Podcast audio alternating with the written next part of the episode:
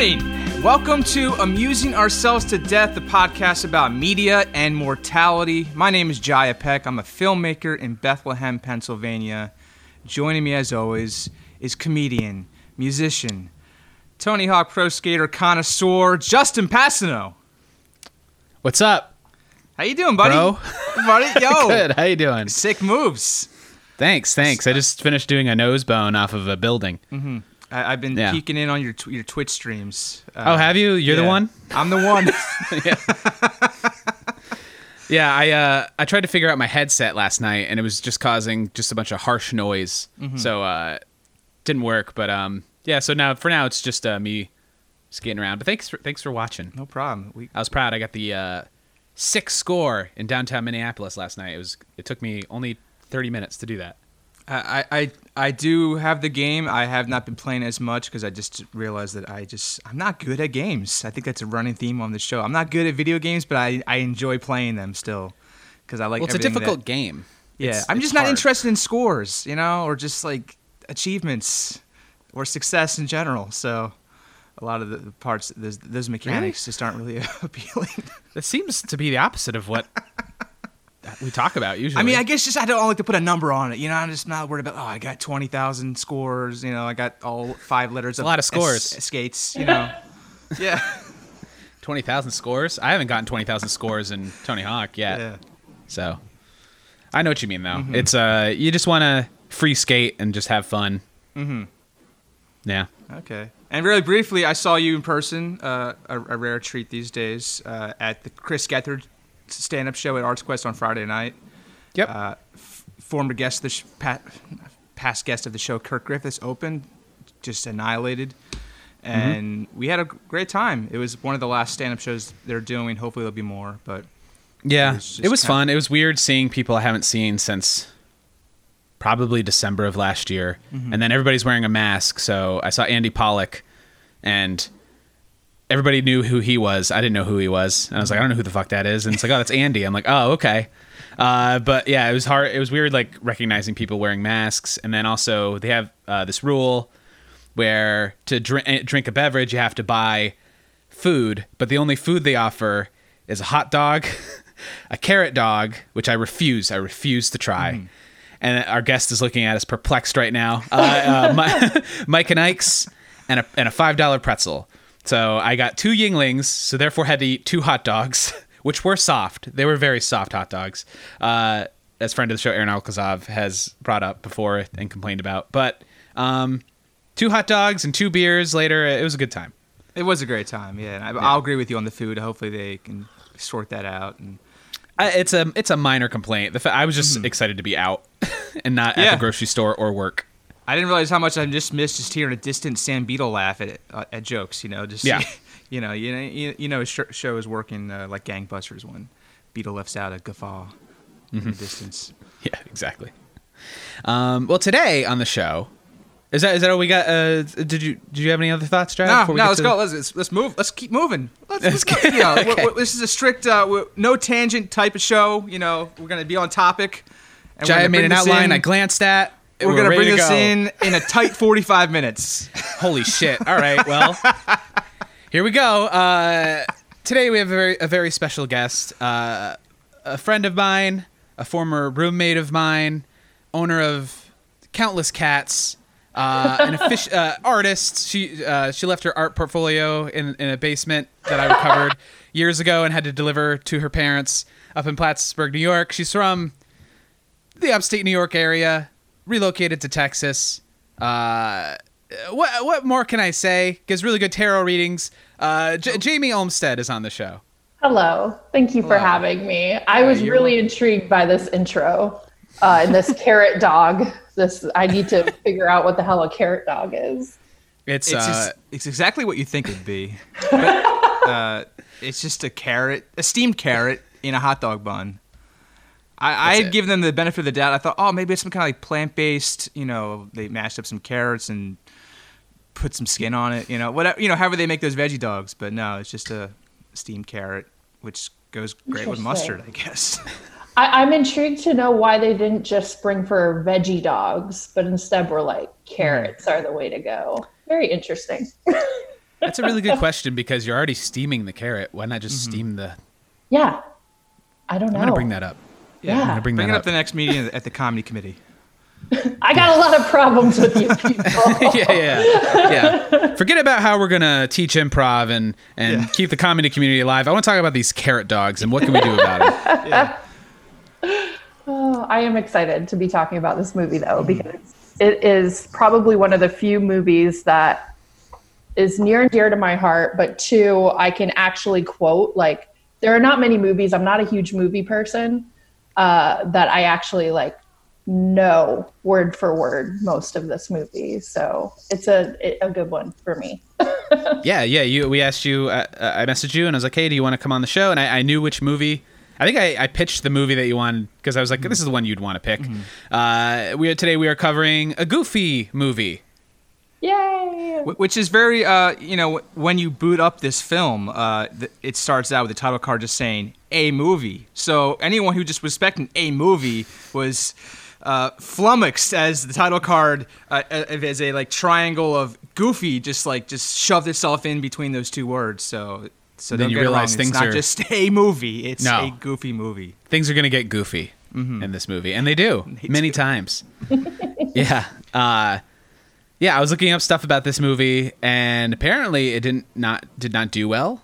It made 35 million or something like that gross at the box office, but after it went to video in 95 is when it like that and that's around the got a whole same time you own. you and I Jamie probably saw it yeah and I, time. I definitely did not see it in the theaters i saw it at one of my friends houses like it was not a movie that everyone was like go see this movie like i didn't Right. know it even existed and then once i saw it it was like oh this will Yeah, what- be a part of my life forever so you're at- you said you're at your friend's house when you first saw it?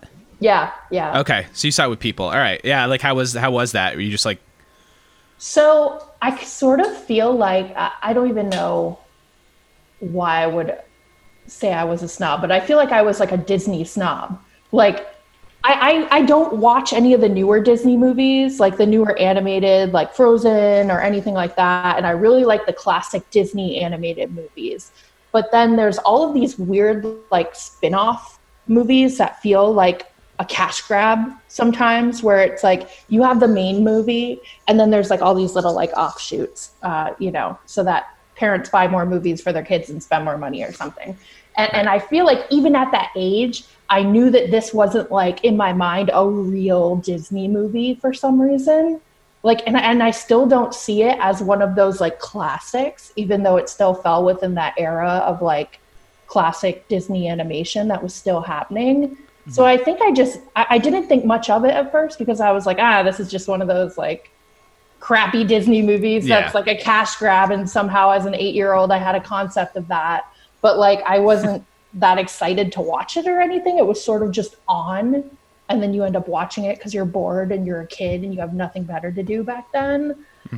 So, uh, but yeah, then once we started watching it, like my friends and I loved it, and we would always like kid around about. I'm sure we'll dig into the uh, the Bigfoot Yes. uh, scene. Like you know, there were just so many things, little nuggets to grab onto as a kid that like were just so funny to us. So, yeah, yeah. yeah, Yeah, and it's super relatable because school sucks you know and who doesn't like have crushes on people and who has like weird relationships with their parents or have embarrassing parents. Like it really hits a lot of notes that are universal especially for kids. You're looking forward to like summer vacation, where it's just like you know, some back then summer vacation felt like an eternity. Just those two and a half, three months, and just like the whole the whole opening number is just like after today, I have the whole summer just to kind of figure out my life and have fun with friends and uh, make those decisions that I've been putting off, or just you know, ask that girl to the party and all that. Yeah. I think you said about it not being like a typical Disney film. I think the reason why is that there's not really like, besides Bigfoot and like the principal, there's not really a villain in this in this movie. This, the, the stakes of the world aren't at stake. Uh, it's just it's such a more grounded, just emotional story, and, and it's told uh, through the, you know, the Disney staple character of, of Goofy, an unlikely hero. but I feel like Goofy in the movie was like, I loved how much more insight you got into who Goofy was. The fact that he's just this single dad who works at like a Kmart in like the photography section. like you Yeah. know, Yeah, that he's he uh, is- he's he's has the job that Joaquin Phoenix has in the first ten minutes of The Master. You know, just- yeah. just- but Goofy's just trying to like hold his shit together, you know, like Mm-hmm. raise his kid and do the best he can. And this kid hates him, like doesn't hate him. I shouldn't say that, but like you know that like Goofy doesn't have an easy life, and you assume that all of these like you know Mickey Mouse and Donald Duck are probably doing pretty good. So who knows? But I They're, thought they're, they're was- like off living in big houses with their like Disney royalty checks, and like Goofy hasn't, you know, really never really had his part. He's always just kind of just a side piece to Mickey. Uh, You know what I mean? Like, and uh, like who is? Ma- I don't know if they get into it in Goof Troop, but like I don't, we don't know who Max's mom is. no. Um, Did, I- I, I, assume she passed away or something. I don't I know guess. if it's ever like a nod to it in the movie. it's a Disney movie, so definitely one of the parents died. Yeah. you know what I mean? That's what always happens. They I- never I- just like, I need to have my own life and leave and get a divorce. It's always just like, no, they passed away, mm-hmm. Right. or they were were on a boat and it sunk. you know? it just it just it just all, all, all it just automatically injects this kind of almost just this kind of level of sadness into it, like just not having that other parent there. It's like there's something, maybe something happened, maybe something, just either a tragic accident or just it, whatever it is that that that absence of a second parent is just it's felt, but it's not acknowledged, and mm-hmm. it- it's I guess is at you know while these movies do operate on lack of communication, you know maybe not having a second parent there is on brand for that as well. Right. And like Max is all Goofy has. So when, as soon as Max starts growing up and pulling away a little bit, it's like, mm-hmm. well, great. Like- like- yeah. It's sad. it's a sad movie. There's, yeah, there's a lot of undertones with this where it's like, man, that's like dark shit. Like, Yeah, yeah, exactly. Yeah. Ugh. but like going back to what you were saying, Jaya, like, Yeah. uh, d- it, the feeling in the beginning with that After Today song, like, do you remember like with with summer when summer happened and you got out of school it felt like you mm-hmm. could reinvent who you were going Yes. to be next Yes, year and i feel like that's what this whole thing is about in the mm. beginning it's like this idea of like reinventing who you are and you're going to show all these kids that you're like really the cool one and like score the mm. cool chick and like you know i don't know Yeah. But I, Yeah. I remember literally, that. I kind of actually literally, I mean, I literally did that in a way. Like the summer between, summer after junior year, but before senior year, that's when I really started getting into like filmmaking and like that spring and going into that summer is when like I made a couple short films with with friends of mine and like just became became like the movie guy to like my small class of 200 or whatever it was. And so yeah, the summer was when like yes, this is we all kind of came into that that that final freshman uh, senior year is like yeah, this is Jaya and his friends and they make movies now and this because that's what they've done this summer. So yeah, I definitely can respond to that uh, part of the movie. I did that between my junior year of high school and my senior year of high school because I remember uh, that su- the summer before my senior year. I think it was my senior year. Could have been junior. I could be mixing it up. But it was the year my uh, my grandmother died that summer, and then I was just like, it gave me kind of a perspective because it was kind of the first big death like in the family, and I was like, uh, I was pretty introverted. I only had like one friend, and he kind of sucked in a lot of ways, and so it was just like, uh, shout out to that one yeah. friend Yeah, we, we have him here in the studio. Come on out. I hope not. He's dead. He'd be a ghost. oh my god Uh, anyway, It keeps getting sadder and sadder. but no, no, no. Uh, but I used that opportunity to kind of like, you know, like I, I was like, I made the decision, like, I'm gonna talk to people this year. I'm gonna make new friends, and like I took more risks by like, I met one of my other friends, like Matt, in the um the lunchroom. Like I just sat down at his lunch table and started talking to him because I thought it was like, oh, he, he he seems like a funny guy. And then I don't know, I like I met a lot more people and I got more involved in stuff, and I started listening to like more like punk that year and start going to shows and stuff. So it definitely was just like you kind of find yourself and you're like, cool. Well, it's a reset button. I'm gonna take advantage of it, you know. Mm-hmm. So, but there's nothing like that first. So- that first song is probably my one of my favorite parts of the movie because the feeling it gives you of like, I need that back, and I don't have summer vacations anymore, but Right. I don't know what I can do to feel that way again. like, like anything's possible. you know what I mean? it's the sense of the community when, like, you know, when even even though these like musical numbers are all like happening in this kind of weird fantasy space, like even just everyone just kind of Yeah. on the same wavelength, singing the same song, uh, in sync. Uh, there's something magical about that. also you get to see all of the classic like high school like cliche like clicks and everything, all the different characters. You've got like the weird, like nerdy comic book guys Yeah. who love Star Trek, and then the goth girls on the bus. Like, Yeah. I can't watch this without singing that song. Like, I could be completely silent the rest of the movie, but when Yeah. the goth girls are like, bleh, like Yeah. make a little pukey noise, Yeah, always yeah, do it. I have to do it. Or like Yeah. when, uh, like, I think one of my favorite things is the bus driver. Mhm. His line in Yes, yes. song Is I'm gonna sit on my butt. Like, I'm gonna sit like, on my butt. yes. yeah, there are just so many good nuggets, you know, to Yeah. just yeah.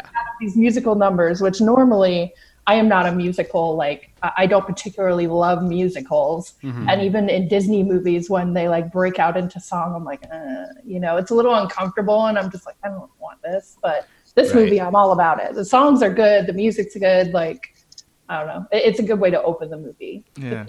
Well, even before that opening, like I, I mean, if we're just gonna go in chronological order here, Yeah, I, sure. I do want to talk about the uh, the opening dream sequence that Max has about Roxanne, aka like the framing device for Gladiator Russell Crowe, just like this those fields of wheat and just this kind of you know dark sky and uh, yeah, they're in Valhalla. yeah Valhalla, yeah. Yeah.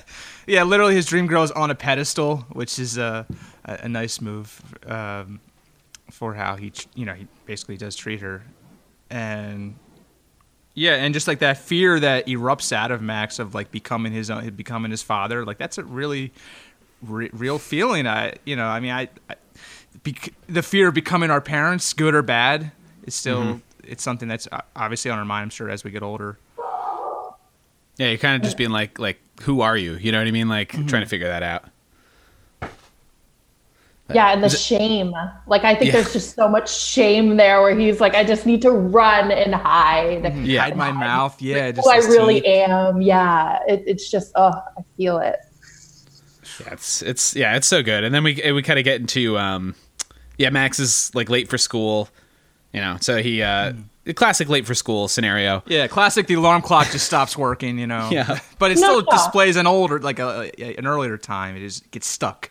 Gets I want to talk about this. I want to Yeah. talk about this really quickly. So he's late for school and freaks Mm-hmm. out, but then ha- do you know how much time goes by where he's just like leisurely going to school, like walking by the record store, and there's like other people who are in his class, like just in the record store, like looking at stuff Yeah, to buy Mm-hmm. yeah. before school when he's apparently late.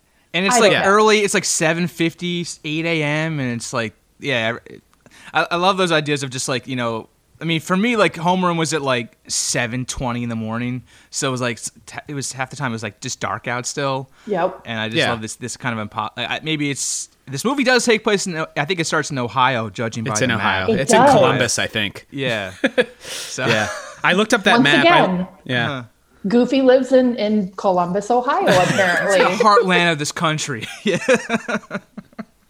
Yeah, like it was like what record stores open at like 7:30 in the morning? Right, right. And like and yeah, and everybody and he's not that late cuz he's like he beats the bus there. Mm-hmm. you know what I mean? Like I don't know. Yeah. Before Also we even like that leave his room, I, I did notice he's. I think he has like a Mickey Mouse. Is it like a Mickey Mouse clock or a, a phone? He's a Mickey Mouse phone, which is kind of a weird choice because it's like, what if you just had like your dad's coworker like personified into, a, you know, as your tel- as your as your telephone device? It just it was a like the role of Disney in this movie. Like like Walt Disney apparently is a person who exists who also created Goofy and Mickey Mouse Yeah. and and we do see Mickey Mouse like on the side of the road, like hitchhiking in that one sequence. Yes. So yeah. I guess Yeah. these these are just decisions that aren't really you can't really think about them too much, you know, for a kids film. But just like the whole, you know, the what do you call it, the canon of Disney, you know, the timeline. Well, he mentions Donald Duck too, and he's like, "Oh, your best Duck. friend." It's like, "Oh, dude, Donald Duck." Like, uh, yeah, yeah. I don't know. Uh, I, I always was like, "How do you not notice your friend Mickey standing on the side of the road? Like, why wouldn't you give him a ride?" I don't know. So so weird. Uh, uh, yeah. I don't know. Maybe Mickey's just like a conceited asshole who's just like, you know, like, "Oh, it's Max's birthday. I'll give him one of these clocks. I got a hundred Yeah, of these yeah. clocks. Right, right, here, right. here you go, kid." I don't know, but yeah. Yeah, yeah. Then we have the opening sequence, which we talked about. Uh, Mm-hmm. Yeah. I did post a link in the rundown. I don't know if you guys saw this. Someone made like a, a live action remake of that Yes. entire musical. Yeah, That was impressive. And, yeah, I think the guy was saying in an article, was like, yeah, it was easy because it was just all just high school antics and like just people. You know, you didn't, you didn't have any like you know grand settings. Like in if I tried to recreate a sequence from like Hercules or Mulan, you know, that would have been costume wise a lot harder. yeah, yeah. The movie's way more grounded for sure. Yeah. Um, but then we get uh, we, yeah, we we we see uh PJ. He meets up with PJ, and then uh, with Pauly Shore's character, I forget the name of it's just Bobby. Bobby. Bo- Bobby Zimmeruski. Zem- Yeah. Yeah, Zimmeruski because he like he like calls him into the office. That's the only reason I remember it. That's right. Yeah, yeah, Yeah. Yells his name out. Yeah, the principal played by the great Wallace Shawn. right.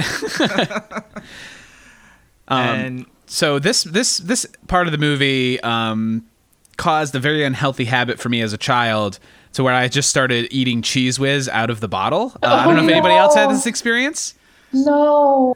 no, I I, think I, I think I, I mean, it definitely. Whenever I see Cheez Whiz in the wild, in, in in the world, I definitely think of this film. Yeah, But And the Leaning Tower of cheese. Cheese. Leaning Tower of Yeah. Cheese. Uh, which you know was part of the movie trailer, like the things on on TV to get kids to go see this. That line was in there. hey kids, you love cheese? Come see a goofy movie. Yeah, which is funny because Pauly Shore is like he's uh, he d- he's uncredited in this movie. Yeah. like he d- yeah Are you serious? yeah. Mm-hmm.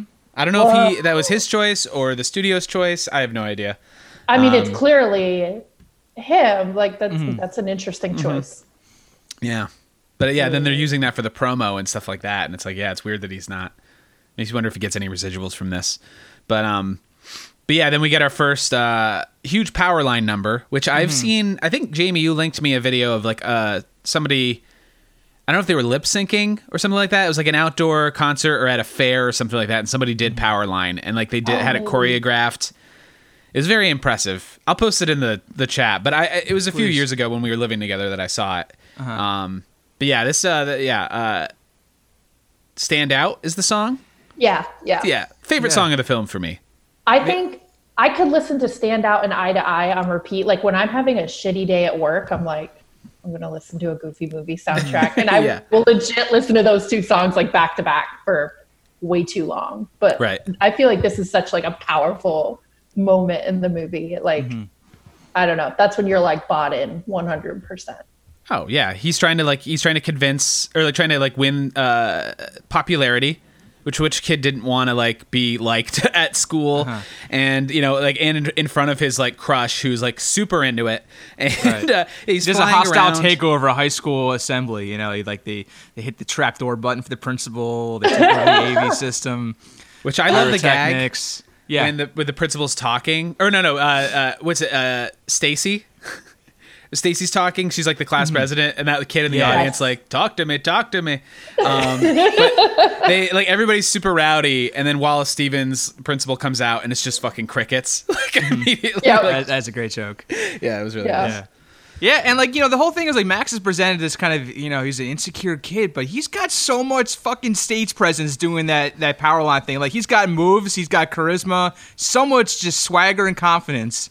But like the fact that he just doesn't manage to like grab Roxanne's hand because of like a miss, because like they get interrupted and like the the pulley system just yanks him back and and then like I just I mean I think he should have been like just just king like given the crown of the school after that no matter you know how early it was ended just badass uh baller move right there Yeah, he's all upset when the principal like reveals who he is and pulls off his like Mm-hmm. Yeah. cool sunglasses, and he looks so like embarrassed. And I would have been like, "Fuck yeah, that Mm-hmm. yeah exactly yeah witness me exactly.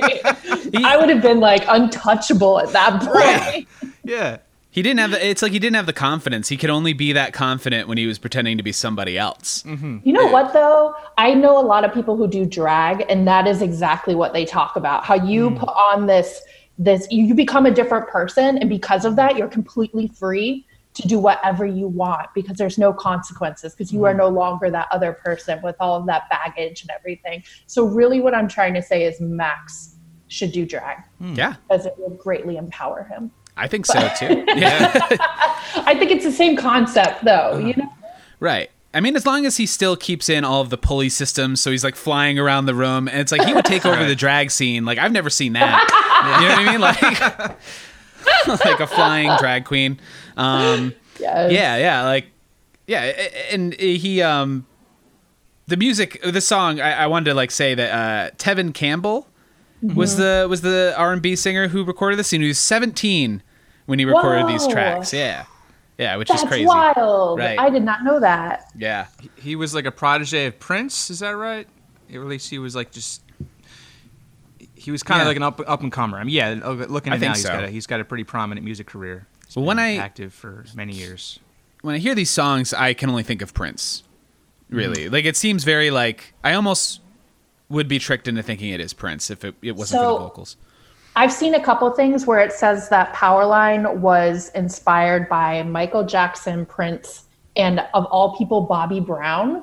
Oh, Like, okay. there's a rumor that they originally wanted Bobby Brown to do all the vocals for this, Wow. which some people who worked on the film said that that was just like you know a rumor or whatever Right, it was. right. But but Bobby Brown for whatever is out there with Prince and, and Michael Jackson as being an inspiration. So I thought that was weird. Yeah, that is weird. Yeah, I am very happy they went with um, what was his name? Tevin Campbell. Ben Campbell. Yes. yeah, he's perfect. perfect. Yeah. So this whole stunt goes awry. Max and his friends get in trouble, and that's when the principal like calls up Goofy and just like just sends this like chilly message like if your son keeps this up, if he keeps hijacking school assemblies, he's gonna be sentenced to death someday. But Even though it's the last day of school. right Like- when like pranks are expected almost, you know. Yeah, it's yeah. just like they just kind of hunker like okay, they're gonna like put a cow on the roof or they're gonna TP, you know, the bleachers. Let's just let let them do what they want. Dressed like a gang member. Right, right. Yeah, yeah, yeah. And he's gonna get the Wind up. electric chair. Electric Yeah. chair. That seems scary. It's like it's it. The room's dark, and it's just him peering out the blinds, and it's just like such a weird frame, like for a Disney So- movie. I noticed this the last time I watched it. I had never noticed this before. But if you're watching that scene where the principal is calling Goofy, um, if you look in the side of his office, there's like a glass display case, and it's got a bunch of different types of paddles in it. Oh jeez. Oh my god! Not even kidding. And I was Wow. like, what? That- so many like dark So- little Easter eggs. Yeah, yeah. That's that's Yeah. uh that's dark. This movie has been recut as like a horror film many times on YouTube. People just take all those shots of like yeah, Goofy just being sad, and, and yeah, shots of, of the principal and uh, from the Possum World, and it, it cuts together pretty well as, as a horror trailer. Oh yeah. So I imagine him sitting in that room, and he has the the the paddles behind the case, but he can't use them anymore. But he kept them all, and he's like, if only I could just take one of those out. right, they say I can't use them doesn't mean I can't just have them in my office as like an Yeah. intimidation device. you know? right, right, yeah. Yeah. Uh, pick the paddle. Ugh, God, Mm-hmm. crazy. Um, yeah, uh, yeah. Then we uh, Max is ca- uh, despite being in trouble, you know, he leaves the office and everybody loves him. Mm-hmm. Uh, like uh, PJ starts the chant, and then we get the uh, an, is it like a it's it's the same kind of it's the same song as the first Yeah. one, right? It just Same kind of song, but you're like more amped up because Yeah. you're like, hell yeah, like he's the coolest kid in school Yeah. now. Right. So he's like celebrating on the way home. And it's a very Ferris Bueller like nod. Uh, the like end scene in Ferris Bueller's vacation or day off vacation. a, it was a vacation. It was a vacation. Right. Let's yeah, Yeah. this here. like that race home like you've got a lot like it felt like an homage to that in a way and even the principal and the secretary uh, reminded me of ferris bueller and the the dynamic there too between the principal and the secretary Oh yeah, Um, that's a nice connection. Kind of just like yeah, she she admires him. Like I, I always love that. I worshipped that movie. It made me. I actually faked sick all the time and almost got held back a grade because of that movie. Uh, um, I would yeah, I'd lick my palms and fake a fever, and my mom fell for it, and I did that eight, I think eight times within a semester, and yeah, it was eventually just like if you're sick one more time, we're gonna. I think it was like in fourth grade, but um, yeah, uh, but yeah, he's he's jumping fences. Uh, Yeah, he's and- happy because I think he asked out Roxanne to Yes. the party that they're going to watch the Powerline concert on pay per view that, that weekend. In, Well, no, it was, it was uh, in August. Or it was at the end of the summer or something like that, wasn't it? oh right, yeah, yeah, because there was yeah. So, but yeah, they made these plans uh, months in advance, as high school kids do. Yeah, yeah. I won't see you until then. yeah, yeah, yeah. They'll take out their, their Palm Pilots and their, their their Rolodexes, and they make these plans. Yeah. So he's riding high because he's gonna he's gonna be Roxanne's date to this party. But then he gets home, and then based on this warning from the principal and advice from uh, his coworker, PJ's uh, father. is it Pete? Yeah, Yeah. yeah, BJ's father, PJ's father. Uh, he decides to take Max on a a uh, cross country camping fishing trip to Which bond is- with his son. which is what his dad did with him. So he's got like the same map, you know. They got like uh, he's like I'm gonna, I got to reconnect with my son because yeah, even PJ's dad was just like you got to take control of this kid. And then um, there's one gag I really love uh, that to go, but to go back to the Kmart. Is that Yeah, one the the, photo mom booth. with the overactive child who's just like oh dead inside? my god! Yeah, yeah, yeah. Another dark moment. Yeah, Right. and just to get the get the one the other kid just to kind of sit still. They put Velcro on her on her butt and just Yes. just slap her on the table. yeah. Yeah. But uh, so that's when the, the trip starts. Uh, again, continuing the theme of just lack of communication in most comedies in the '90s. We're just like, all right, we're going on a trip today. I didn't check with you, Max, my son, if you had anything else going on. We're just gonna just get in. Can't even like you know use the bathroom or just just we're going on a road trip. Yeah. Get get in, pack pack what bags. He doesn't really have anything to bring with him, but uh, and then but first. But first he has to stop at Roxanne's to let her to let her know, and this is where the lie happens. This is the inciting The incident setup. of the film, right? Yes, another one, one of many. Yeah. Yeah, uh, which I I want to talk. Uh, I want to see your guys' thoughts about this. Uh, Roxanne's dad just seems very like he's non-vocal, and we've seen a couple. There's a couple other characters in this movie. And it just seems like the bigger you are, because there's that one woman on the road trip that they see, like the wife and then the husband. Yes. And the husband's like smaller, and she's like bigger, and she kind of talks like this, but like doesn't. Are there like different types of what Goofy is, where it's like the bigger you are, like Yeah, are you was gonna are s- less like- evolved? maybe I don't know. Go ahead, Jamie. I think it is the typical like okay, so theoretically, Goofy is a dog, Yeah. right? Yeah. These are all dogs. Yeah. uh, there are different breeds of dogs, and Roxanne's father looks like some sort of like a bulldog. Right. And I think it's that characteristic of like, you know, bulldogs are more like brutish and Okay. like a little, they're actually, I think they're like English bulldogs are not known to be very smart dogs. Right. So I feel like maybe the dogs that lean more towards like that breed, I, I don't know. Yeah, Like, yeah. It's just it's just funny because she treats him. She's like, "Good, daddy, go back inside." Right, right. Yeah. like he's a I mean- dog, like more than she is. Like I don't know. It's so funny.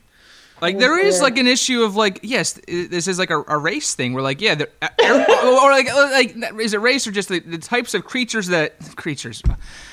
Yes, Goofy. I, All right, I'm- I'm- canceled. I'm, canceled. I'm trying to look. Everyone's a dog.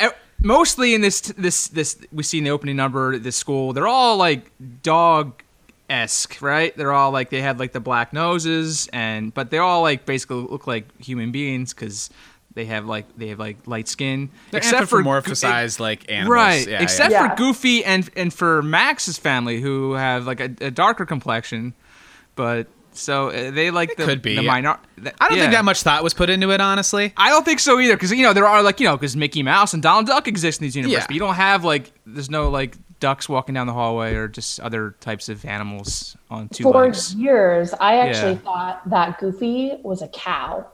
And if you watch one of the old Disney shorts, uh, it has to do, I think it's like Mickey and the Beanstalk. There is a cow that Donald Duck, Goofy, and Mickey have to kill. And it's super dark. You need to go, you need to look this up. um, but they have to kill this cow, and it looks identical to Goofy. So I was like, "Is Goofy a cow?" Like, Yeah. so I totally thought Goofy was a cow for a really long time. We but had now I understand he's a dog. Right. Yeah, we had Hmm. this discussion when Corey was on doing Stand by Me, and there's that whole I thing of like, what the hell is Goofy? Mm-hmm. like, Yeah. Yeah, 'cause I thought that a was dog, but- yeah. And just for anyone who is listening, Corey is my partner who I live with here in Texas. So Yeah. somehow we have this goofy connection. Yeah, yeah, between yeah. these Two things. right, right. Things have gotten a little goofy. Um, yeah, I, I, th- I just thought that was funny. Just like, I don't know, like because it happens a couple times, and I was like, I guess there's just different. Yeah, I get, it makes sense. The breed thing makes sense. If like it's like more of a mm-hmm. bulldog than, yeah, yeah. I don't know, but but anyway, he, Max lies. Yeah. and uh, I can't. I can't. Yeah, I'll. I can't go to that party with you in two months because I have to go to the concert with my dad because my dad knows Powerline. And, yeah, yeah, that is the best moment yeah. though. I'll wave to you It on is. TV.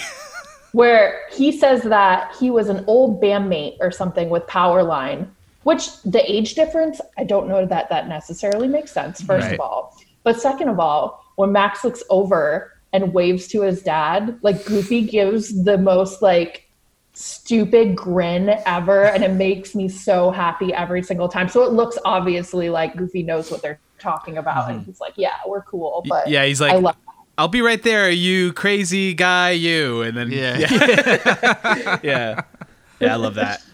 Um, and then we're off on the road, and Yeah. we get uh, uh, you know, another song of uh, based off of well, Goofy starts it out because the, the radio breaks, and, and already there's conflict. Um, Max is listening to uh, some kind of metal band, and the Something uh, you can air guitar to. yeah, very, yeah.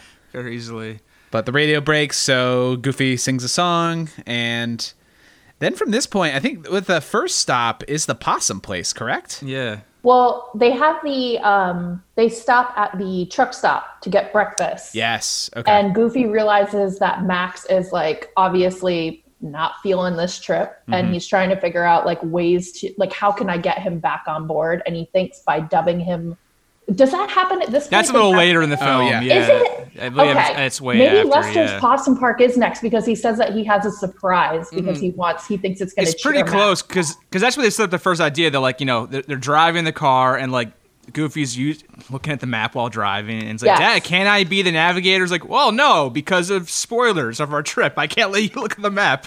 Right, So- right. Yeah. Mm-hmm. Yes, and it is Lester's Possum Park, which is easily Yeah. the best part of this movie, in my opinion. the Right- um. right, bef- right before we get to that, I just want to say the gift of animation just lets us have this incredible, like, kind of this dinky car, but just like stacked to the re- like stacked like 15 feet high with luggage, and just the way that it, it's, it's just like another character in the film, just like their car, you know, the road trip car, just kind of lump, just just breaking all laws of physics, you know, while driving down the highway. It's just one of those things you can only do in, in the medium of animation. So.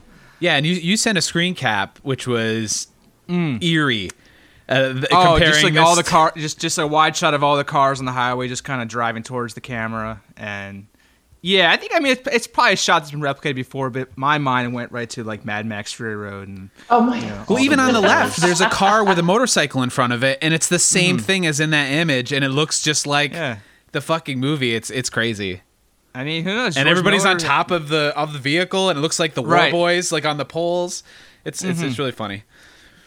Um, but yeah, Lester's This, you know, then we get the yeah. Go ahead, yeah Lester's Possum Park, right? Possum Park. Yeah, which is uh, Jamie. Possum you mentioned World? Yeah. the uh, this is your favorite uh, part of the movie. Oh, yeah. correct. Yeah. Yes, absolutely. Um, first of all, where does everyone think that Lester's Possum Park actually is? I'm guessing Tennessee. That's Yeah. my guess. Okay. Thinking Right there. geography wise, I feel like maybe they're going south. They are. They they take a lot of loops and stuff like that around, but they are they they do go straight south first. I'm really bad with the geography, but it seems like it's definitely like a um it seems like this could be something. I've never been to Te- Tennessee, Yeah. but my idea of Tennessee lines up with this. like I would I mean, I remember it being area. very swampy, kind of swampy. So I was like Yeah. almost thinking like Maybe maybe, New Orleans. or Yeah. Bama. Oh, Very Bama. Bama. Could be Bama.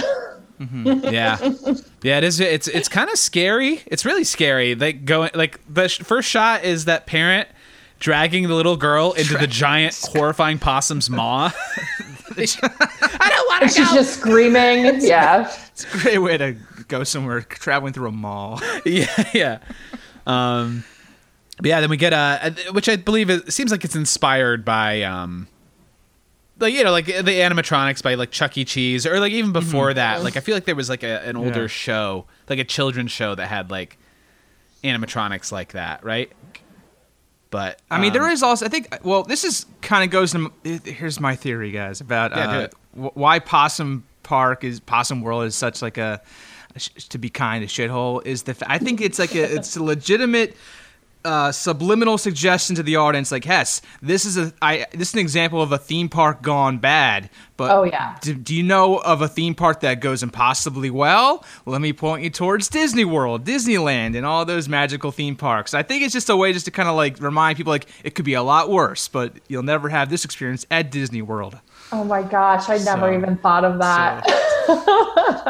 So I think- it's just a very just it's like a very it's it's like 3D. It's like 24 dimensional chess, just like thinking like moves ahead, just to like how to get people to buy more tickets to Magic Kingdom. So that's my theory. I'm sticking to it.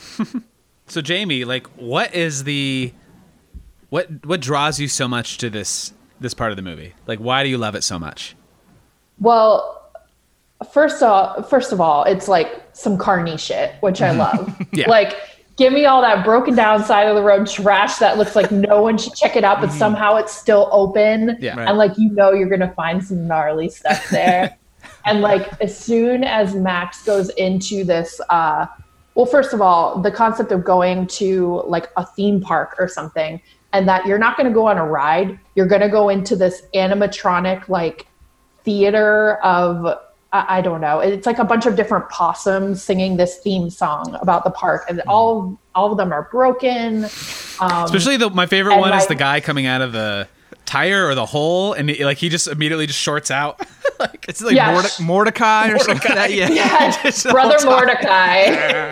yeah, yeah, um, but I love during that part, uh, they're sitting in that little theater watching this nightmare, and this little girl next to Max is just having the time of her life, and he looks over at her in like disgust and horror, mm-hmm. and she is just like she's missing half of her teeth, and she's in a diaper, and she's just like screaming at the top of her lungs and looking dead in the eye at him like yes like like a character Oh, out of like Texas it. Chainsaw. yes it's like this this hillbilly mountain like family came out for the day and was gonna have a good time and this little kid was freaking psyched and i love that little girl so much oh yeah, yeah. It, it was like when uh, you and I and Corey took that trip to the mountains of in Saranac Lake, and we Yes. went down that old road, and then just like Yes. found those. I don't know, just like this is something. I don't know, just going i into the woods. I would want woods. to go here Yeah. i would want to go here like i would be so happy if i was driving in the woods like minding my own business and all of a sudden lester's possum park showed up i would be in there like so quick Oh, are you kidding? Yeah, yeah, absolutely. I, Yeah. I, I always wish like my my family always we took trips to like New Hampshire and like we went to Gettysburg uh, one summer and like Maine, but we never like did like a cross country type thing where like there are places like this, just like hmm. you know like world's biggest spoon, come see the spoon, and it's like that's it. Oh, you know, like I- I- it's just like weird shit like that is like so appealing. I just remember going to this like it was between like PA and like the Jersey Shore and the, one of the, one of those back city towns. It was called Storybook Land, and it was just this kind of like you go on these rides and attractions that are like really just kind of janky. Like they, they built these things in the '70s and they haven't updated them for 30 years, and it just like oh here's the three little pigs. Just um here's like the straw the straw house, the brick house, and the what, what's the other house? The wood house, and just like it's just like take a picture in front of it, or just like y- you can like kind of interact with the stuff. There was no real people in costumes. It was just like you can walk around like the landscapes of storybook, like public domain storybook. was it uh, like well kept or was it like broken down and like missing paint and stuff? I don't think. I mean, it just didn't have like the gloss and sheen of like a Disney park, but it was. You know, it was just kind of like empty and just like, all right, it's it's almost like this is like a park. For some reason, we had to pay money to get into. It's Well, you know like- what that reminds me of is like Jamie. You know, like the parts of Great Escape, where like Yes. for the kids, like there was like the Yes. whole kids section where you like go into like this fake like sheriff, like pr- like this prison, but or and like there was like a lot of fairy tale stuff, but it's like they never painted it. they never was- like kept it up. Before um, Great Escape was a Six Flags Yeah. officially, and they built all the roller coasters and stuff. Um, it was a smaller theme bu- or theme park that was. Um, I- I don't want to say like when you said Storybook Land, I was like, oh, I think that's what that was called, but it was like a smaller sort of fantasy themed um, theme park, and it was exactly like that. Just like nothing was upkept, very like tiny little houses that kids could run into and take pictures, but that's it Right. Yeah. and like i feel like Lester's Possum Park, when when you think about all the things that you see in the movie, like literally just taking a picture with a bunch of possums, like mm-hmm. that's exciting somehow. Right. And there's a giant like rat man walking around in a costume that's probably dirty and has never been washed. Yeah. Like that's the level we're at. and he gets torn apart by those children, who I assume just drag him into the swamp and kill him. Yeah. yeah. Yeah, As I- one does. It's tradition. Right, right, yeah. And if you don't get out of the possum park, you have to become the possum man. That's just how this Right. horror movie works. And I love Oh their my hats. gosh, they need to they need to do a backstory Yeah. on this guy who plays Lester the Possum. oh, speaking of like spin-off Disney movies, uh, you know what I mean? Like, why wasn't that uh, a spin-off? You know? Um, I mean, the the guy uh, played by Pat Buttram from Green Acres. This was his last role. He passed away during production after he did the voice work for uh, the Possum Man. Holy cow. Yeah. I had no idea. Yep. Yeah, he was. Uh, let's see. He played Napoleon in the Aristocats. Uh, he was the sheriff of Nottingham in Robin Hood.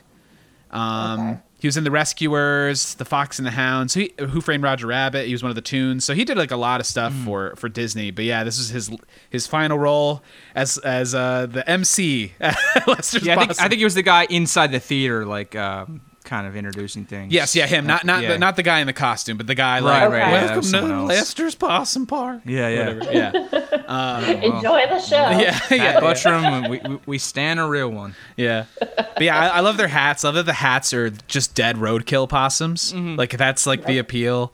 Um, and But uh, this was like the breaking point yeah, for like Goofy and Max, where like Goofy was really trying to like do something to help Max enjoy this trip and for them to Mm-hmm. bond. And he thought that this was like the cool, fun thing that his kid was gonna like. And then he embarrasses Max in a public setting Yeah. Mm-hmm. by trying to have Max get in on this like goofy photo thing and like dancing in front of people with his dad. And he is just like over it. And I, I forget what he says, but he storms back off to the car. It's pouring rain. Mm. And he says something like super hurtful to Goofy. I can't remember what it is, but I know there's the wake me up when the trip is over or something like that. he throws his hat and Goofy's like Max, you forgot your hat, and he's like I don't want this stupid thing, and like they drive away and the hat's just there. That like breaks my heart every single time. Oh. Feels so bad Yeah. for Goofy. Yes. Ugh. Yeah, I- I mean, like, yeah, definitely. Like now, you just, I, I, it's like he's trying to force an experience to his son. Like this is something that really changed, like made me who I am. I want to try to do it to try to have you have the same exact experience, and that sometimes that works, sometimes it doesn't. I mean, even just on a smaller level, like I try to like recommend maybe movies or TV shows to my parents or other family members, and like I'm like this thing like changed my life. You got to watch this, and they're just like. All right, yeah, sure, whatever. and then they'll do the same thing to me, just like give me a book or something. You gotta read this book. This is gonna change the it's the fabric of your reality. And then you know you, you either don't you, you, you just people have to find things on their own, I think, and it's really hard to kind of like replicate experiences one to one with as much as we try. It's never gonna match the intensity of like your nostalgia for something. like Right. Yeah. Um, but yeah, then, then we're back on the road, and then I think that's when we meet up with PJ and his father, and, and the camp. They, they start to go camping, and uh, like This has like a, an incredible like baller glamping this this this monstrosity house on wheels. yeah, I don't know. It's a mansion. RV, it's got like a gigantic a- a RV type a thing. rooftop, a rooftop bowling alley, basketball court, jacuzzi, like surround like the whole stereo system inside. It's it's pretty incredible. I love that moment though with um, PJ dancing Yeah. to uh, stand out while he's cleaning Yeah, yeah. the RV, cleaning inside this RV with like crazy hardwood floors. It's like huge. Like I love that moment Yeah. so much. you know he's just And like that's when- cleaning the whole trip. Oh, go ahead. Yeah, no, yeah, go ahead. That's when uh, Max finds out that everyone knows that he's told Roxanne uh, like Right. this huge lie about how he's going to be at the Powerline concert and joining in Mm-hmm. on stage, and everyone back home is like waiting to see this happen. Yeah. and that's when it dawns on him like how bad the situation Mm-hmm. really is. Like, have either of you told a lie like that that just got out of control, and you just fucking dig yourself deeper and deeper, and you get the cold sweat? Go ahead, Jamie. so Jamie's got a story. I I was I was blessed by summer vacation actually in this case, but I in sixth fifth grade, fifth grade, told everyone that Hanson was coming to my birthday party. Oh my. And I wrote like a little fake note from them being like, Jamie, we're so excited to come to your party. And like showed my friends. And I was like, see, like I'm talking with them. They're my friends. Oh. And like, I don't even think I had a birthday party that year. Well, we're just canceling it for this year. I can't. Yeah, yeah. Yeah. it was too much. They were, you know, we had to reschedule. They were mm-hmm. busy. Yeah. But yeah, I definitely, that was probably one of the biggest ones and very much in line with this lie that Max has told. Yeah, that's huge. Yeah, yeah. Wow. And this is was this mm-hmm. before or after you saw the movie? This must have been after, right? Or before? I don't know. I forget when MMMBop came out. I think it was like Oh, what That was like a few years after. I think that was like 97. yeah. Yeah. Something like that. Yeah. And it probably came out on video. It was probably around the same time, maybe. Mm-hmm. Yeah. Seems about right. Yeah, MMMBop. What a jam.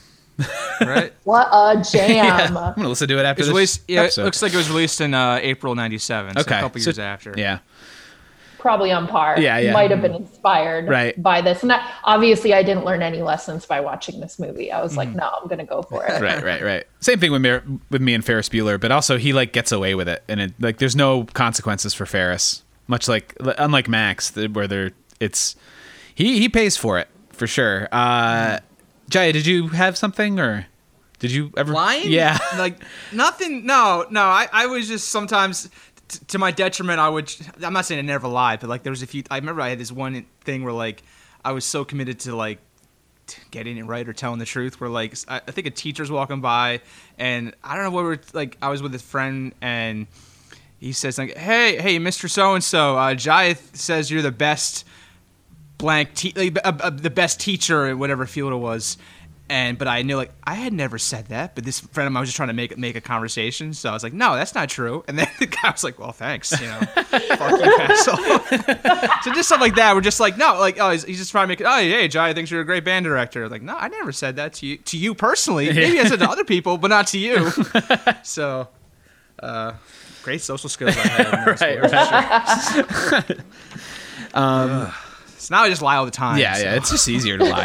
yeah it's easier Um, yeah so yeah so we, yeah he finds this out and then uh Goof, we get the setup kind of like goofy teaches him the perfect cast uh it's this thing that his father again handed down to him and he's gonna hand down to max um but then things go awry when uh the perfect cast they they hook a bigfoot mm-hmm. uh and this is one of my favorite uh scenes is the bigfoot attack of the movie and uh, mm-hmm. just mm-hmm. Max and his father being forced to stay in the car overnight while Bigfoot just terrorizes them. Yeah, it's Bigfoot is like plot, like not plot device, but just like it puts the brakes on everything. It, it just traps our two main characters in an enclosed space where they have no choice but to talk to each other. So I think it, mm-hmm. really, it works really well is in that way. Just gives us these kind of quiet moments and really just kind of, I mean, the whole thing about hi dad soup Aw. and just you know, oh yeah, you used to have phrases like "I love you" and then Yeah. this movie fucking. It's like I love it. I love it so much. there was like that with the high dad soup. It's like that tender moment where there's like an olive branch extended from Max to Goofy because he hands him the cup of the soup and it says "Hi Dad" or something Yeah. like that in the bottom. Um, and it's sort of like, "Don't worry, I may act like I hate you, but like I still love you." And that was like a moment where it's like, okay, like this is it's the way you are with your parents when you're growing up and you're a teenager. You act like you despise them, but really at the end of the day, it's like, oh, I still love you. Right. So right. I, I love that moment. It's really good. But then, of course, you have Bigfoot uh, listening to the Bee Gees and has Max's uh, tidy whities on his head. He's like, yeah. This is still like in the mid '90s when like, hey, what if someone listened to disco? That'd be a great punchline, you know? Who could imagine? I also love the moment of uh, when he's. This is the moment where he he changes the map after Goofy falls asleep. So he alters the direction of the map to go to L.A. and not going to uh, Lake Destiny. So, uh, but then Goofy almost wakes up, and then So it's it's a great like masterclass in tension. Just Oh, like yeah. yeah, he's like Yes. he's, he's- he almost wakes up and then the pencil breaks and he has to use a little thing just to kind of finish drawing the circle around L.A. and and it's all glowing red. yeah. yeah, yeah, the most powerful like high powered like glove box light uh yeah and then uh the, how many cups of sugar does it take to get to the moon by the goofy which i always really liked um Oh yeah, and then there was the moment of uh, it was such a Disney moment when he goes to heat up the soup. He heats up the cigarette lighter, and he's like, "Well, at least we got a use for this." And it's like, "Don't Right. smoke, kids." Right, right. I literally never understood what that was for in my parents' car and like what the cigarette lighter was for. And I always just thought after that it was for heating up soup. yeah, That's what mm-hmm. you did. Right. You could just heat up soup with it, which I don't think theoretically, like, I don't think that would work. at absolutely all. not.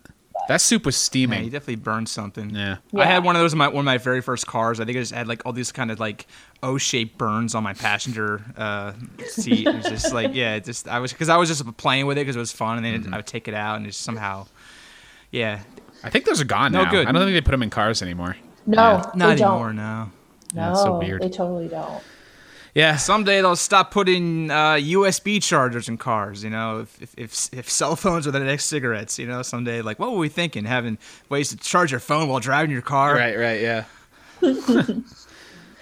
so we're back on the road again. Uh, we're hitting all these. We get a little montage of different things that they're all doing. I forget what a lot of them are. Like they hit like a oh, theme there's park. like they, they go jet skiing, Yeah. they go monster truck rallies, roller coasters.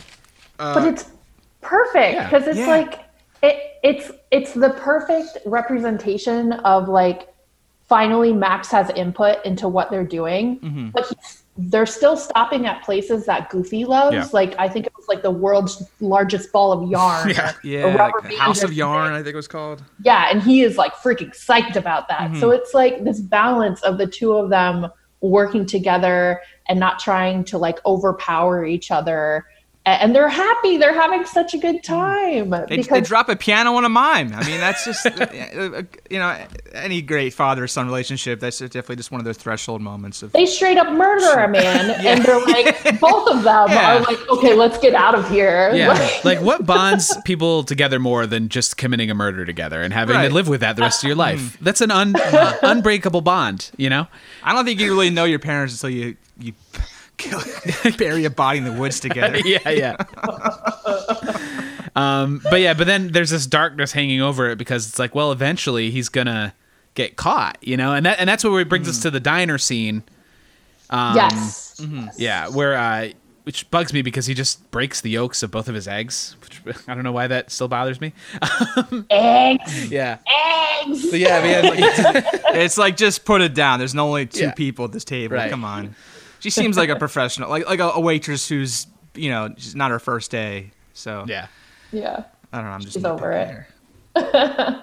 But yeah, then he's given the map the uh, official duty of being the navigator at that point. Mm-hmm. Yep. So he is fully in charge of whatever is going to be happening next. Yep. And then I, I for for some reason I forget how this comes to light. And he admits to his father, like, because then we end up in the in the gorge, gorge, right? Well, be- way before No. then, there's a brief stopover in the hotel, and that's where also where uh, Ma- the other Max and not Max, Oh, uh, PJ. PJ and his dad. That's right. PJ, PJ. yeah, it's keep calling him all PJ. revealed. Yeah, they have that that deep, dark conversation in the hot tub. He's lying to you, goofball. Yeah, right. That's right. Under your thumb, goof. Yep. Yeah, and he's and yeah, Goofy's just like Max would never do that. Like, yeah, that's right. And then he he finds the map, and then he Like we He see him get in the car, and then we just like see him like hit the glove box, Mm-hmm. and like, but I don't think we actually see him discovering it. But then just based on his facial expressions, like, yeah, he knows. Yeah, he says that he trusts Max and he doesn't want to like he doesn't even want to Hmm. ask her like try and like he doesn't want to confirm it, but somehow I think he sees it when it pops out of the glove box and then he's like, "Well, shit." yeah, Like, he, and he's just like he kind of lets Max go along. And he's like, well, surely Max will confess at some point. And then there's this like Yeah. tension between them where Max I think knows that he knows, but he won't admit it. And like, yeah, yep. and that and that that's when it wrong. the, the That's climax the, in, the, in the, the gorge, little right? crossroads Yeah. of which way do we go, uh, south or north, L.A. or to the fishing Right. hole up, and yeah, then that, that does kind of lead us towards the like the it's like the end of Act Two, the end game really, of like, is it? Yeah, so they're on the road to L.A. then, and the car they they, they Goofy just he's like pissed he's pissed to hell. He gets out, looks over at like Monument Valley or wherever they are, and uh, and then the car just happens to roll away, and they go chase it, and that's when like the real catharsis, all the pain comes out, all, people saying their truths, and as their their their vehicle is literally uh, traveling down the canyons, gets submerged underwater, and then uh, they almost die. Oh yeah. like the part where Max uses the perfect cast to save him.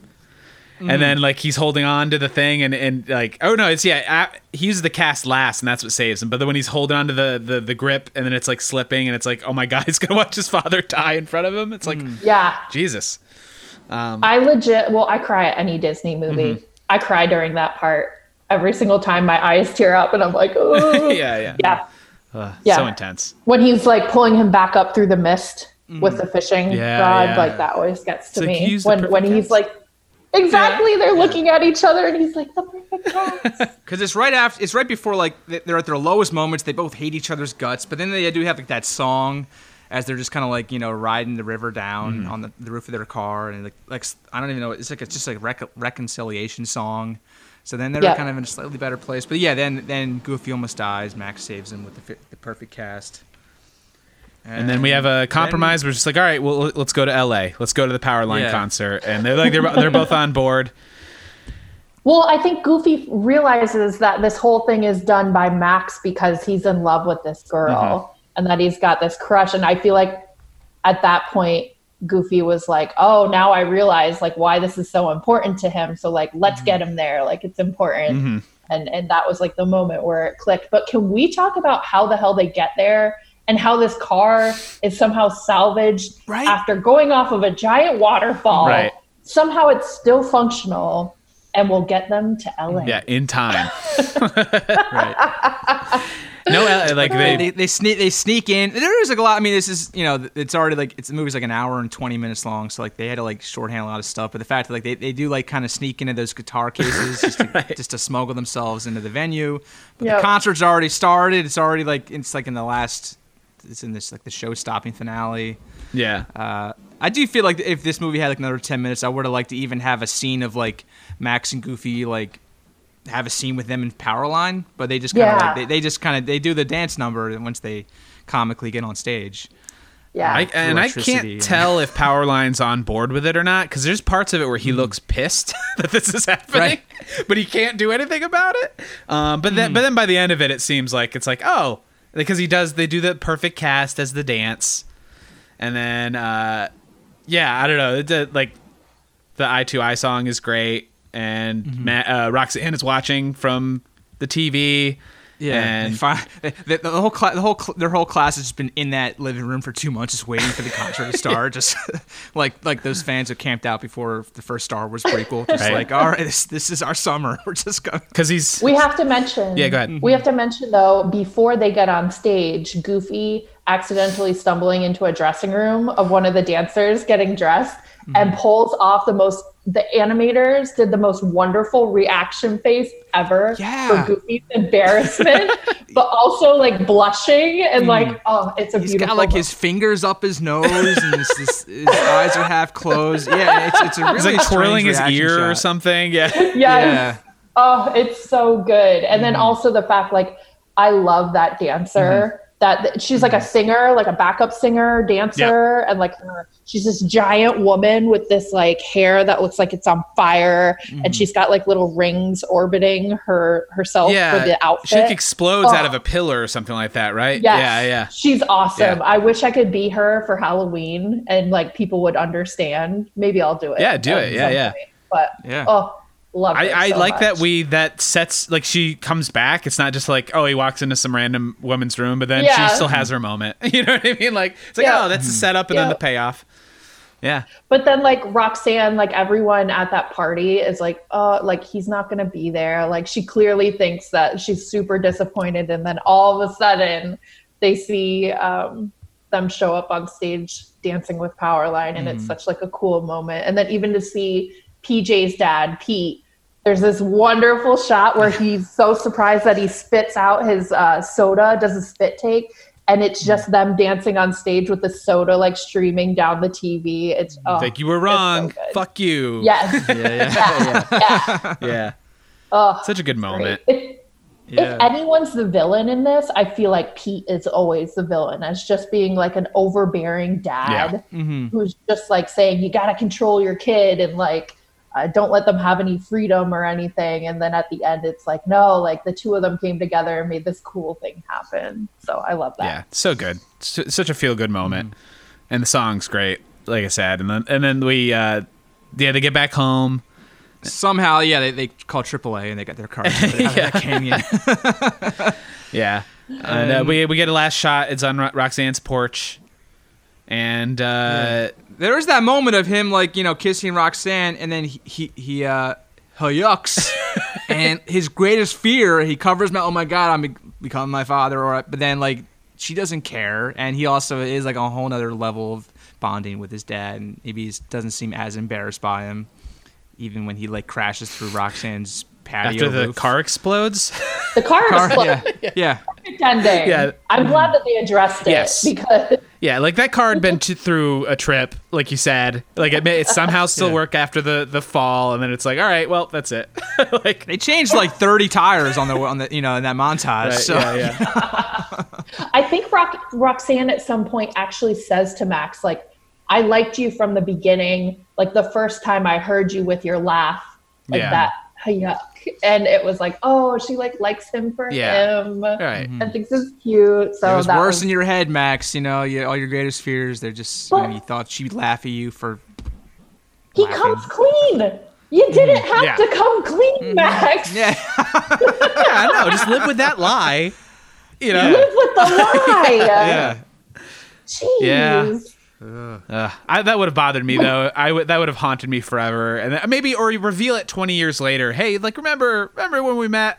It's all based on a lie. That's my question. Would you would you retain the lie? Could you? I don't know. I feel like I could tell myself, like I, I wouldn't come clean, and then I would tell myself that it was true so much that it would become real in my mind that I was now friends with Powerline, so everything's okay. Yeah. Yeah.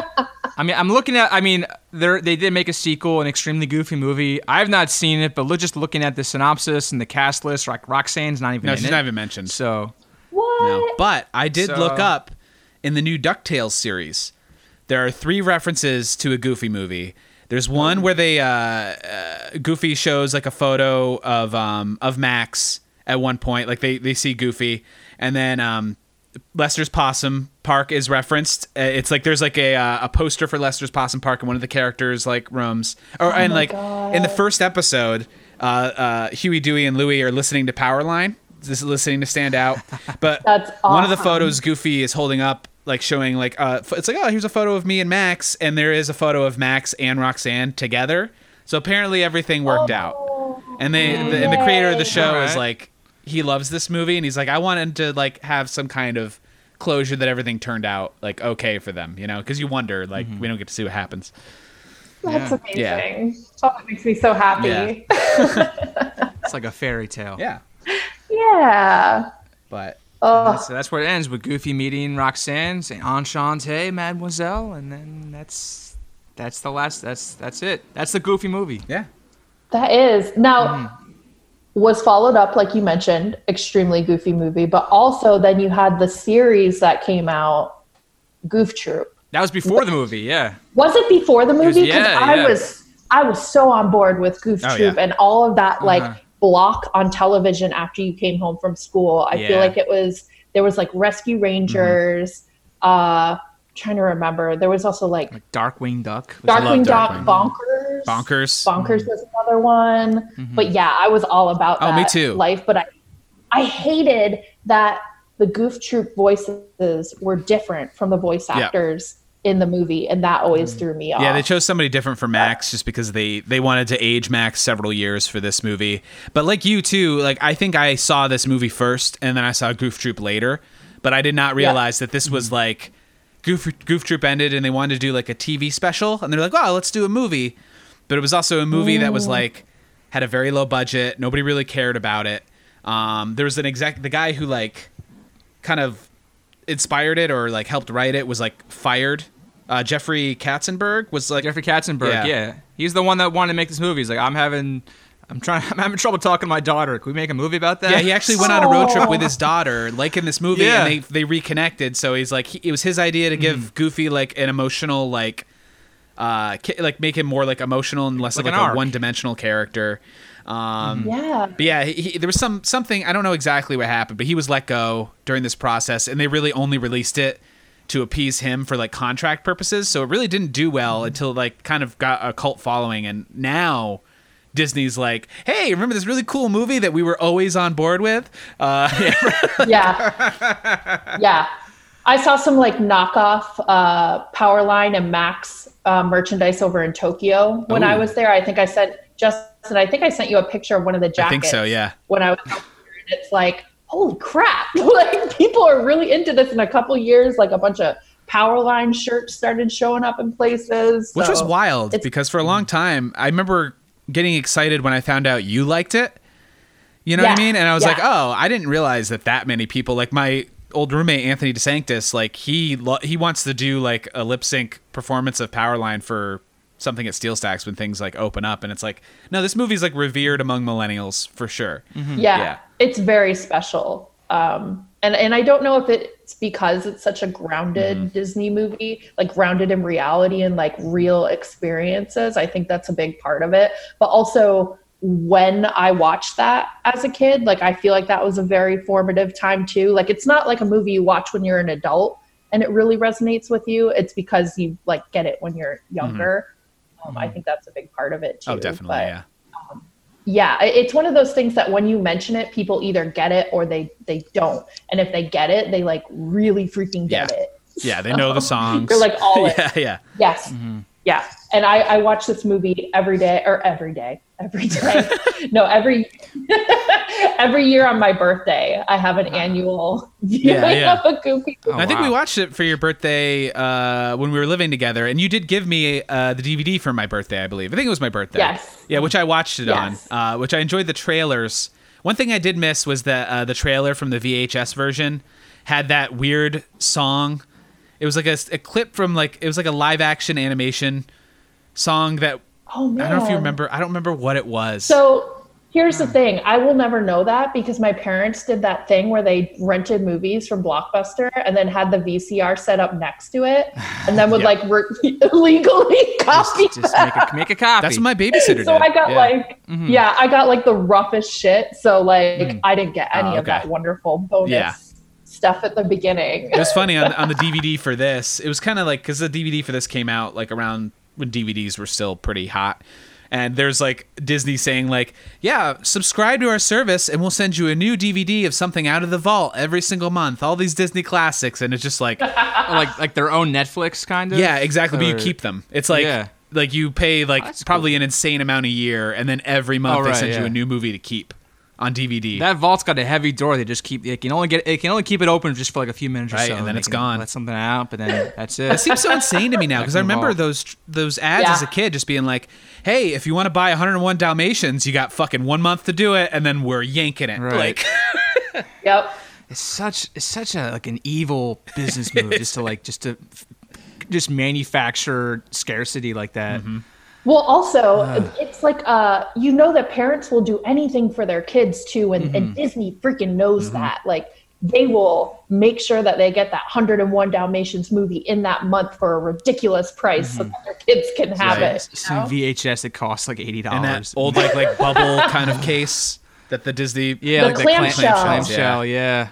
Yeah. Oh man. But I mean, hey, I, I bought right into back. it. I, I my favorites were always Mm-hmm. Aladdin, Lion King, and this movie. So those those are, those are the Yep. best. Mm-hmm. Um, oh man. Also, one one other like thing during the production of this movie, which seems like super annoying, is that they were almost done with it, and then they realized there was a single dead pixel on one of the Yeah, that was- machines that, that was captured really the funny. animation, and then they had to redo a whole third of the movie. Yeah.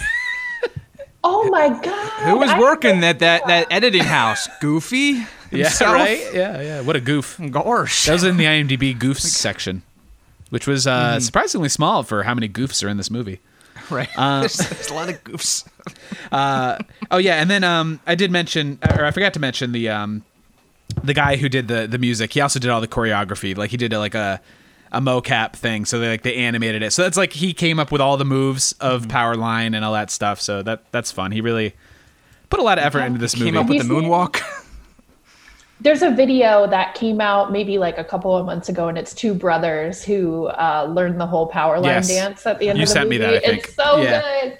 Yes, I it makes I my heart it. Yeah, it's great. makes my heart smile. It's very short, but it's Mm-hmm. still it's good. It's real good. Great. So Cool. So I think that's That's the, the that's, movie. that's a goofy movie. Yeah, would recommend. Um, Yeah, right. Chaya, had you Yeah. seen it before? yeah. Oh yeah. Oh, sorry. Yeah, I didn't really get to my my. Yeah, I was a big Goof Troop fan.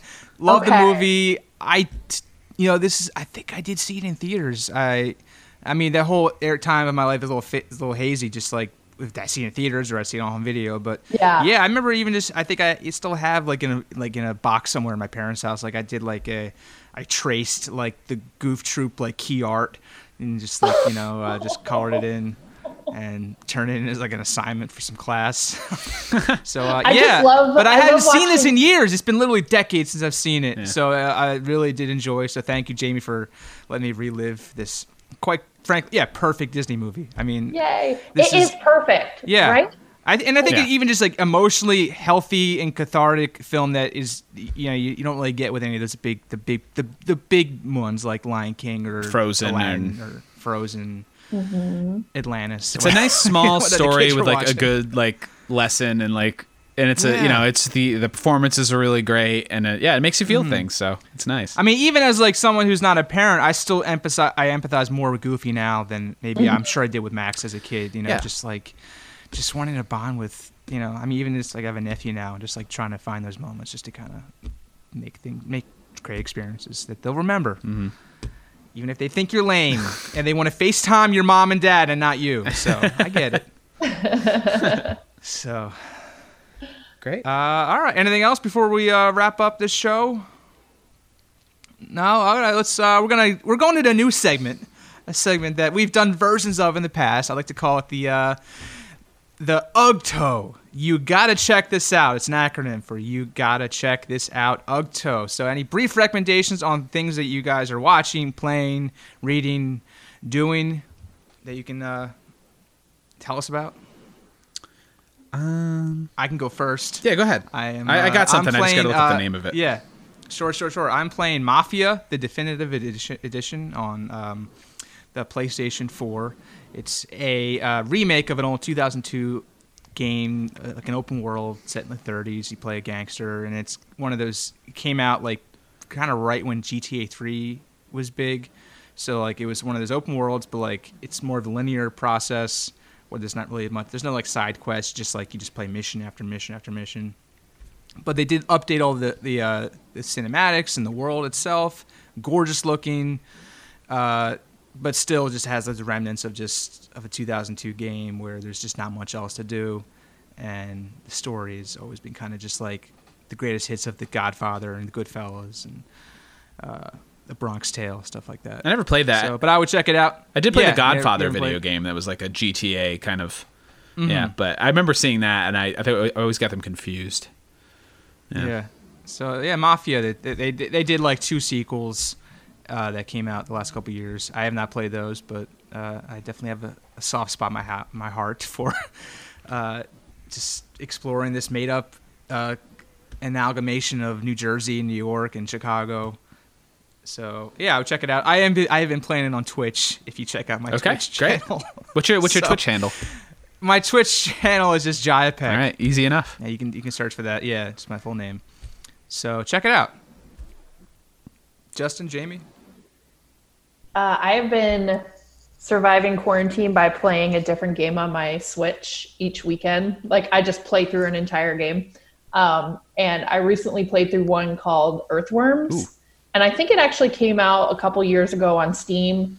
Um, but I just played it this past weekend, and it is very much uh, taking me back to those like point and click adventure games of when I was really young. Like I got this itch to play like old school King's Quest, like 12 that my sister or the Titanic game, which I know Justin, you and I have a connection about. Titanic Adventure Out of Time. yes, yes. Can we do an episode on that game someday, please? I, Oh my yeah. god, please. I had the strategy. I, This is so played the game niche. so many oh my times. god. Yes, yes.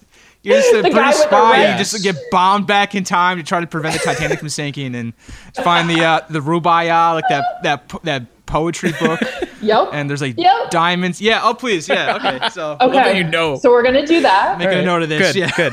We're gonna do that. So I was getting this itch after talking to my sister about those games, and I was like, oh, I need a point and click adventure games. Like, do those even exist right now?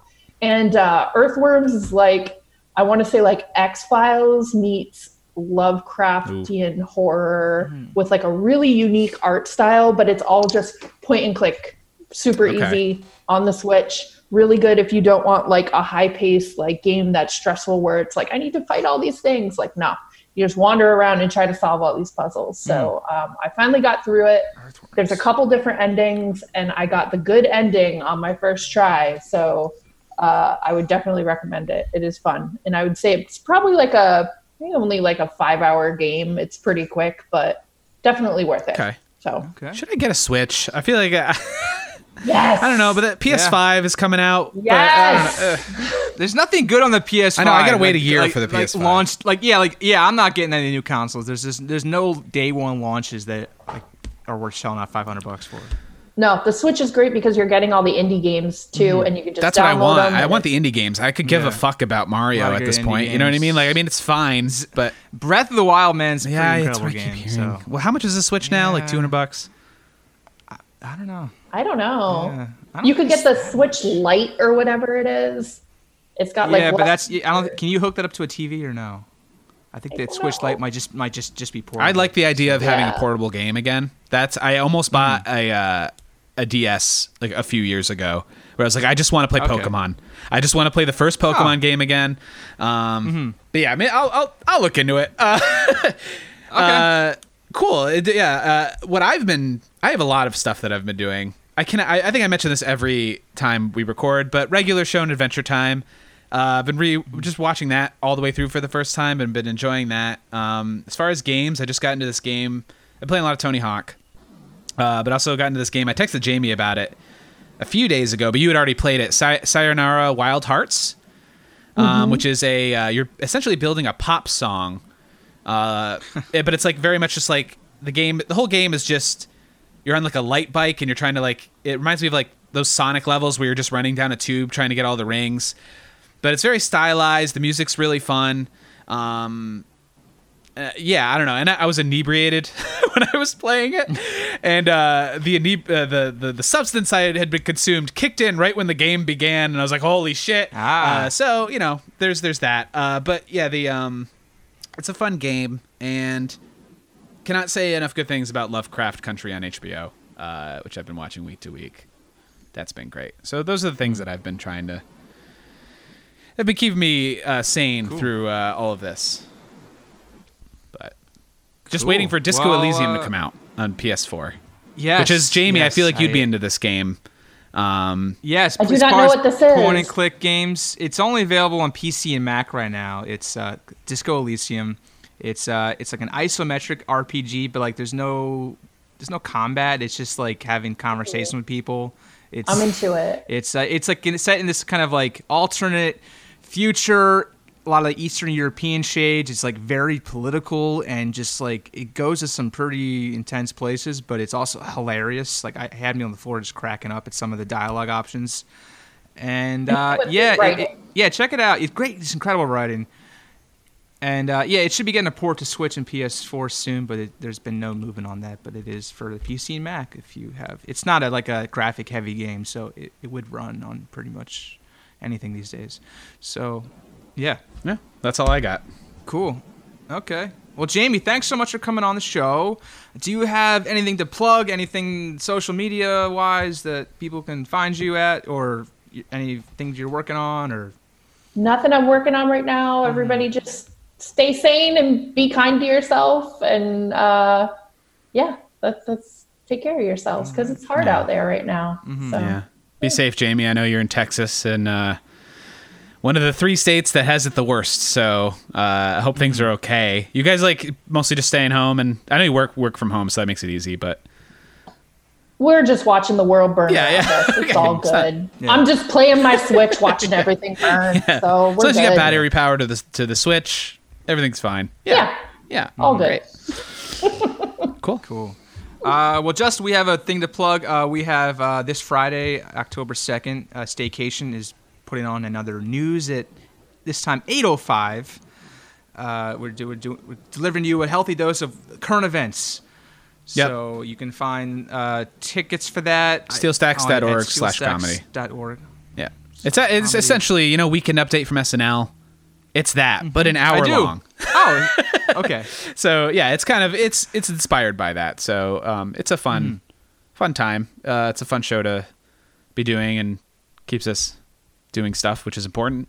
It's good, it's good to have a project. Um, also, our Patreon, and which uh, we are going to be wrapping up our coverage of season one of Six Feet Under soon, and then very soon we'll be starting uh, coverage of Twin Peaks. We'll be going through Twin Peaks season by season. Um, should be a spooky Gonna fall. be a spooky for fall. Hopefully the right reasons. I know Jamie, you're Not- a huge Twin. Peaks fan. Uh, I am. I got a Twin Peaks tattoo and everything. yeah. Oh. So I'm on board. All right. uh, maybe you could come on and discuss James Hurley with us. We'll give you the James Hurley oh uh, arc to uh, to get into. yeah. I'm just gonna come on and cry Okay, the good, whole yeah. time, and then Mm-hmm. I'm gonna have a soundboard with motorcycle effects on it, so I can speed away. I'm just gonna drive away. yeah, check all that stuff out, and then uh, Escape the podcast, which is a new improvised comedy podcast starring friend of the show John Lunger, uh, Addison Teal, Jaya, and myself, uh, which is dropping October seventh. You can go to escapethepod.net for more information on that. Should be a fun time. Yeah. Uh, yeah, yeah. We've been working on that the, uh, the last couple of weeks, and uh, excited for the world to uh, to see it or listen, Mm-hmm. Listen to, to it. it, yeah. You can't see Yeah. it. Not yet. So yeah. So uh, thank you so much for listening to this week's amusing ourselves to death. Please rate, review, subscribe if you can. Tell your friends about what we're doing here, and hope that you guys have a safe and prosperous week. And as always, we'll see you on the internet. Amusing Ourselves to Death is produced by Jaya Peck and Justin Passano. Artwork by Evan Stutz. All music by Pretty Lousy. Find us on Facebook and Instagram at Amusing Ourselves to Death, Twitter at AOTD Pod, and support us on Patreon at Amusing Ourselves to Death. To get in touch, email us at amusingourselves to death pod at gmail.com.